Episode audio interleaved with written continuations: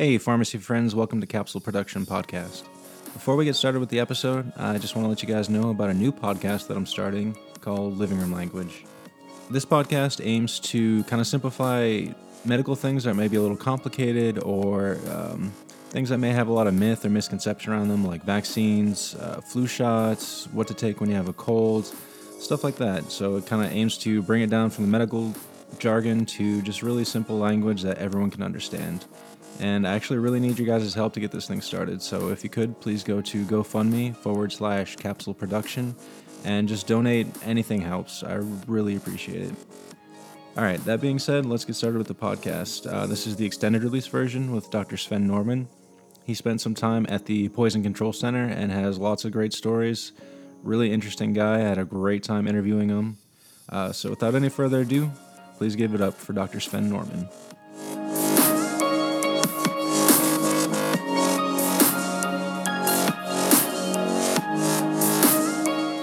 We're going to just jump into a couple of stories here with Dr. Normann. So, um, we were, we were just talking about Angel's Trumpet. So.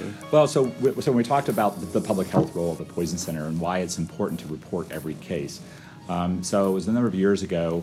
Um, Angel's Trumpet is, a, is an anticholinergic plant. Um, the, here in Central Florida, there we usually get maybe four or five cases every fall where some folks would get some Angel's Trumpet. Um, they take the flowers, they put it in a big old pickle jar and then leave it out in the sun, kind of like they're making sun tea, but they would put these plant particles in there, and then they would uh, they called it jungle juice, and so Ooh. they would take this uh, stuff and they you know when they're bored on the weekends, there's nothing else to do. From the rural counties in uh, Central Florida, they they take this stuff and they get high and. Anticholinergic hallucinations are not um, are not desirable. There, if somebody's really keen on, on having hallucinations, there are other other other agents to go. I'm not promoting that, by the way, but um, but yeah, so they would end up in the emergency part, department with anticholinergic poisoning and and uh, so forth. But um, probably back in the in the late um, oh, the late 80s, we had um, we had um, an increasing number of cases. So there was some media attention, so that could have contributed to it. You know, it's like okay, parents beware. Um, you know, this if your child has this keen interest in these plants, you know, be, be be worried that that could be a problem. You know, usually teenage population. Um, uh, and so we had criticism by some folks who would say, like, you know, you're giving my child ideas, and it's like, no, we're not. We're telling everyone that this is dangerous and that this can have serious consequences. Yeah. But I think it might have increased some, uh, had, had it increased in some experimentation with that. But there also just seemed to be kind of in the whole uh, Central Florida area that these, there was a unusual bloom maybe that year. So where we would typically have a handful of cases, four to five or so. Um, we had 113 cases that year. Wow. Actually, had national news, CBS Evening News, um, you know, came and did a story on it because uh, it was really um, unusual.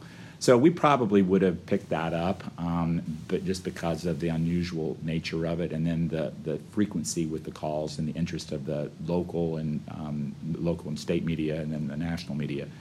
Um, but yeah, so I, I think that when things happen um, and, and, and they're not reported, it, it delays the time period of, um, of when uh, public health officials can be alerted and take the appropriate education pieces or warnings that might be uh, helpful in, uh, in informing uh, health professionals, uh, consumers, but certainly health professionals as well, to keep on the lookout for this. Um, so you said this was in the 80s, this, this whole thing? Yeah, I think it was in the late '80s. Connie, Connie Chung and Dan Rather were the were the uh, were the the anchors on the uh, the CBS Evening News at that time. So that was pre-internet. Like, how did you get the word out about this kind of thing? Did you talk to local media sources to let people know there's a danger? Or like, how did you approach that? Yeah, so that that was one of our uh, you know so there were press we would do press releases from the from the Poison Center, and uh, Poison Center had a really close relationship. I, I think all of them do. Um, at the time, I was at the center in Tampa as, as director.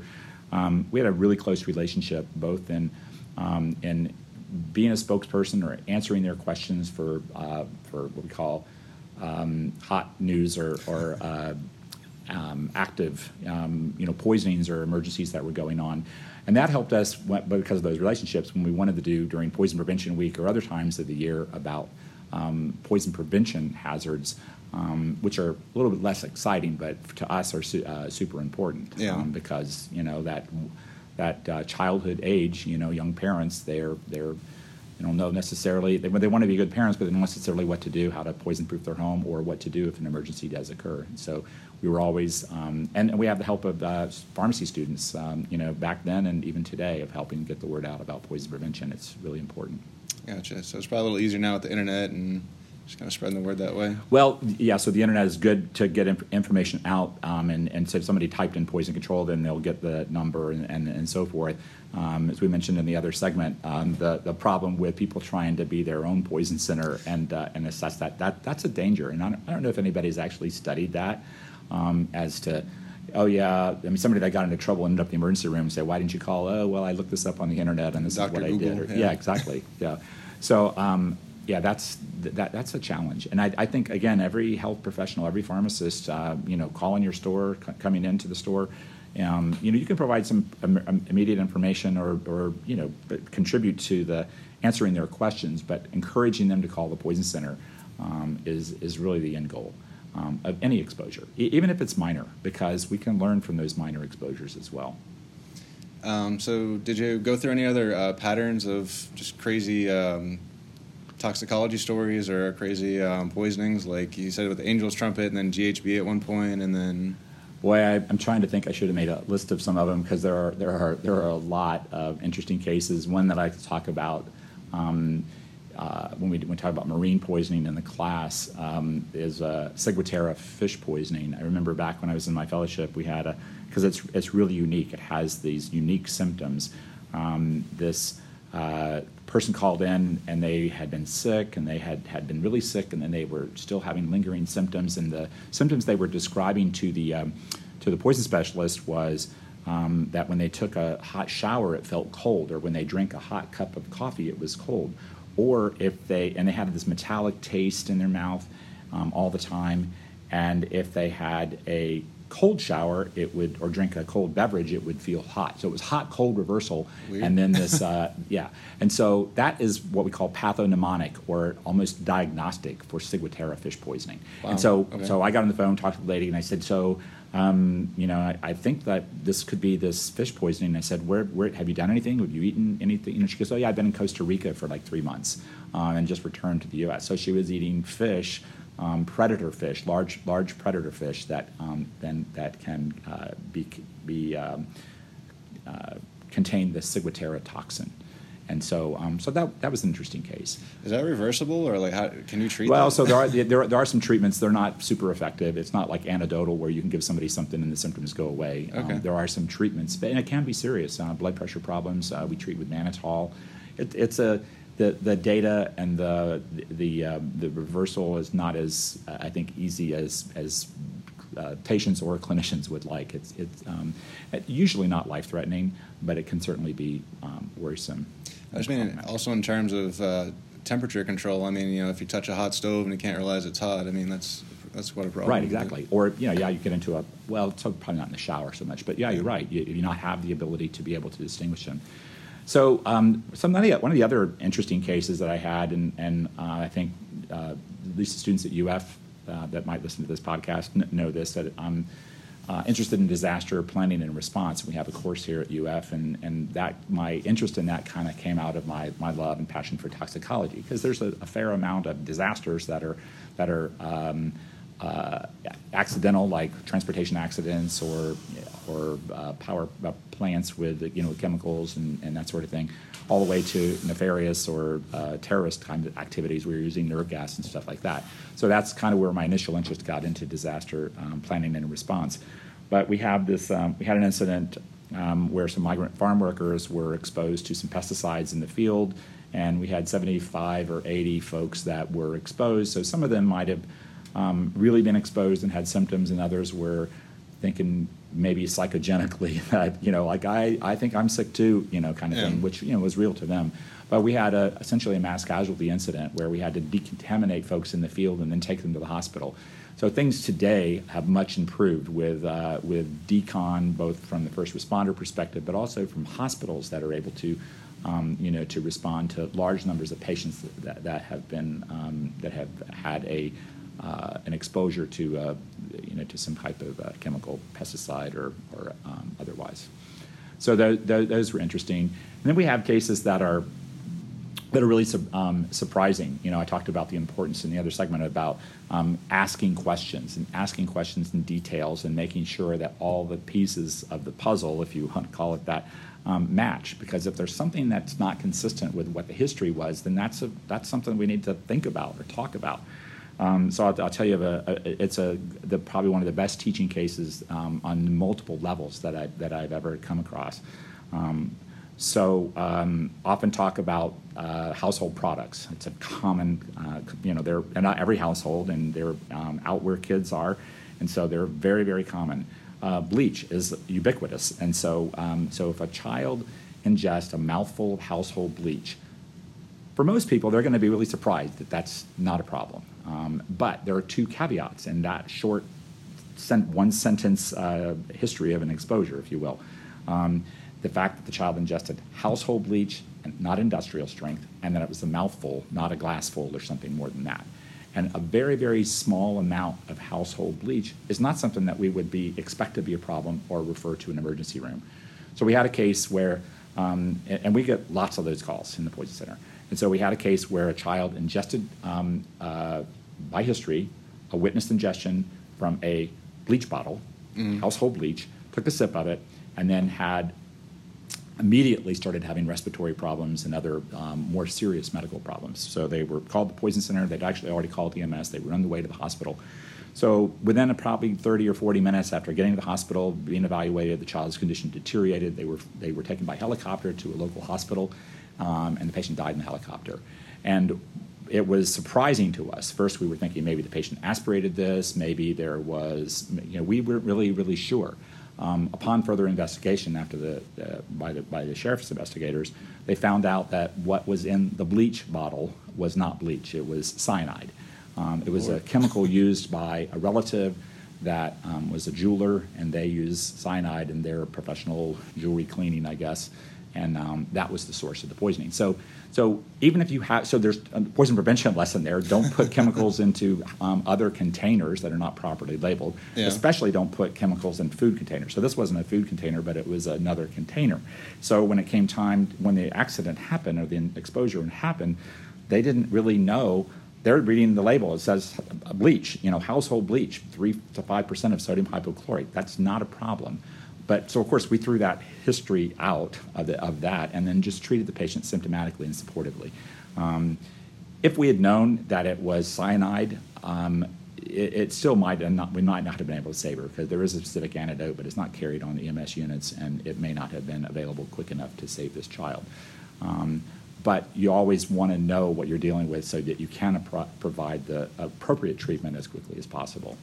So that's a sad case, but one that is. Uh, valuable, I think, because it, it, it lends to that perception. Yeah. Because so many, we talked about earlier, people don't call the center because they think it's not a problem, or their parent told them it's not a problem, or the grandparent, or the neighbor, or, or Google told them it wasn't a problem, or, or maybe people started doing stuff that it wasn't a problem, and then they actually caused more harm. We've had examples of that. Um, so, um, the poison center is a smart way to go, and it's a safe way to go and it's free, so why not? Like, yeah, exactly. Just, just get it out there. Um, so what what kind of questions um, do you typically ask when someone calls up? So like someone calls up, my kid just swallowed bleach. Like what, what kind of? Yeah, so that's a great question, and it, again, everybody, uh, I, I, want everybody to know this. There's doctors in the emergency room that said, uh, I don't know the answer. Just tell me, you know, no. We we can tell you about that poisoning, but we're going to need details to be able to give you more patient focused or specific information. Um, so and, and we don't necessarily go down a list. It's, I mean, there is a list, and it's in our it's on our computer screen or, or in our head, really. But it's really more conversational. My child ingested how, household bleach. Okay, how much? Um, and if they know, you know, so we're assimilating all this information. When did it occur? So, what the product is. When did it occur? Um, are there any symptoms? Uh, do they have any existing medical problems, or are they on medications, uh, other medications? Um, sometimes knowing how it happened, not or uh, not knowing why it happened or how could you let your child do that because sometimes people you know they don't like that how question you know we're not asking how could you let your child do this but we want to know how, to explain it to me. So somebody says my child ingested pine sol. Well, and, and so did they take it from the bottle and go glug, glug, glug? Or did they stick their fingers in a, uh, in a bucket that had a cap full of pine sol in it? That's a common scenario. To the parent, the child ingested pine sol. Um, you know, so they lick their fingers with a, of a diluted amount of pine sol. That's yeah. totally different than if the child went glug, glug, glug. Um, you know, so the answers to those questions um, help paint a picture. I used to have a poison specialist that worked for me, and she said, "You are my eyes. Paint, help, you know, paint the picture for me. Tell me what's happening, what happened there." Here's an interesting case. Um, there was a child that was uh, so the the mother didn't call. She was shy or nervous or scared, or I don't know why. She gave the phone to her ten year old child and said, "Here, call the poison center." The kid, the, call, the kid called and says, "Yeah, so my my baby brother just uh, ate a plant." Um, and they and we said, okay, do you know the name of the plant? No, they didn't. So today, I don't know if they take a picture and send it to the poison center, or they can Google that. Maybe that would be helpful. But um, but we didn't know the name of the plant, so we said, okay, so what's he doing? Oh, he's just laying there, and he's just laying on the floor. Okay, mm, anything else? And he goes, his lips are blue. He's like, okay, um, hang up the phone, call 911, and then you know go to the hospital and then take the plant with you. And so so that happened, and then shortly after that, we got a follow up call, or they, they, called us, or we, we contacted the emergency department and found out that the child was there. He was totally fine. He was probably just sleepy. The blue lips were due to the underside of the leaf of the plant that had a purple dye on it. So, of course, we had no idea, yeah. but you know, we hear unresponsive child or child just laying there with um, with blue with blue lips. You know, we're not going to take a chance. We're sending them in.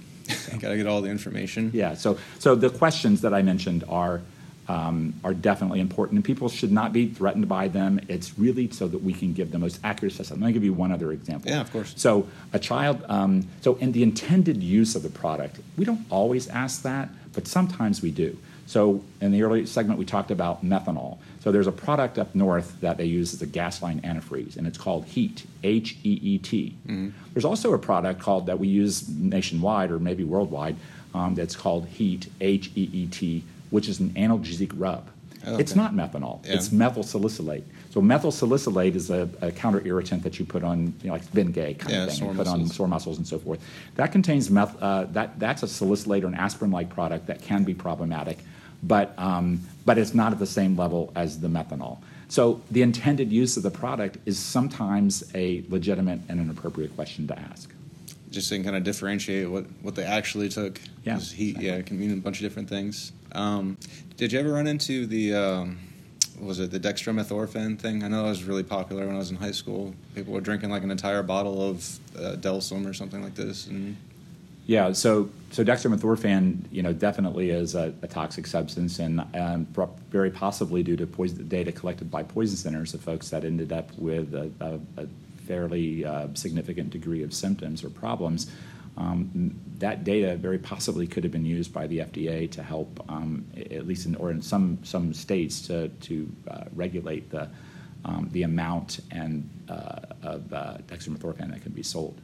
Um, so, um, so substance abuse is is, is clearly um, you know clearly an issue that, that where problems wax and wane. Mm-hmm. you know, so GHB you know, usually starts on the East Coast and the West Coast, and then it ends up in the middle part, Middle America, and then it kind of filters back out to the, uh, um, you know, to uh, uh, other parts.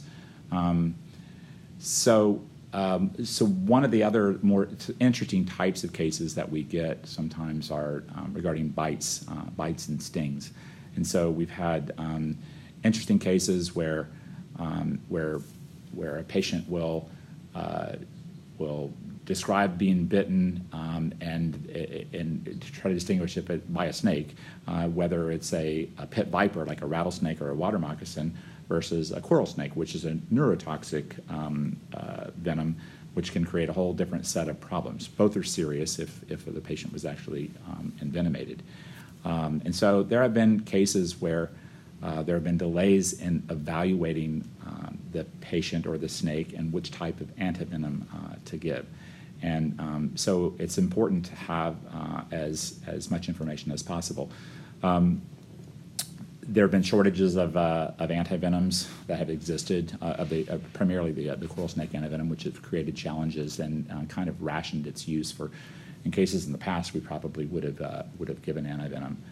Um, so one interesting case was a, a, a, group of folks. So it seems that we talked about Angel's Trumpet. Though it, this is kind of in the same category. They were they were making mushroom tea. It was a group of teenagers, you know, nothing to do, into the school year, out sitting in the park, and they had gotten a bunch of uh, um, bunch of mushrooms and had put it in a jar and let it seep and made this mushroom tea.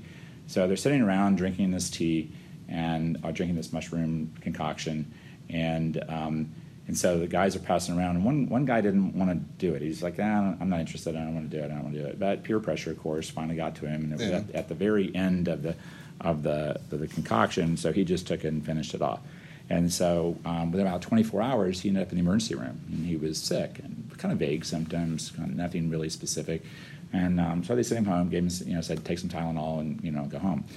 And so, uh, so the next day I came back, and his condition had deteriorated. So he ended up tra- um, transferred to another hospital, uh, and was um, uh, being evaluated, and they didn't really know what was the matter with him. A resident had recently gone, one of the residents who wasn't taking care of the patient, but had recently gone to a tox conference and said, you know what, that looks like it might be Amanita phalloides, which is death cap um, mushroom poisoning. And so, so they're like, um, so you know, you need to look into that. So the poison center was contacted at, at that point, and we got involved, and it was uh, pretty classic. And then this history of the ingestion. One of the one of the guys, one of the other guys was sick. The other one, the others were not. Um, the other one wasn't wasn't did not deter, uh, progress to the level that this kid did. So the kid ended up being transferred to another hospital and was placed on a transplant list. He was in a coma, um, and he was uh, really very very close to death and had actually been given pri- um, number one priority for the next available compatible liver. And um, so he was very fortunate is that there was almost a, a perfect match that was available um, from in the southeast region.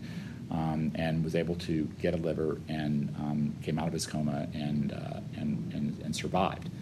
Um, so the teaching points, so the interesting points of that for, for, for my students, for everybody, is don't don't don't drink mushroom tea.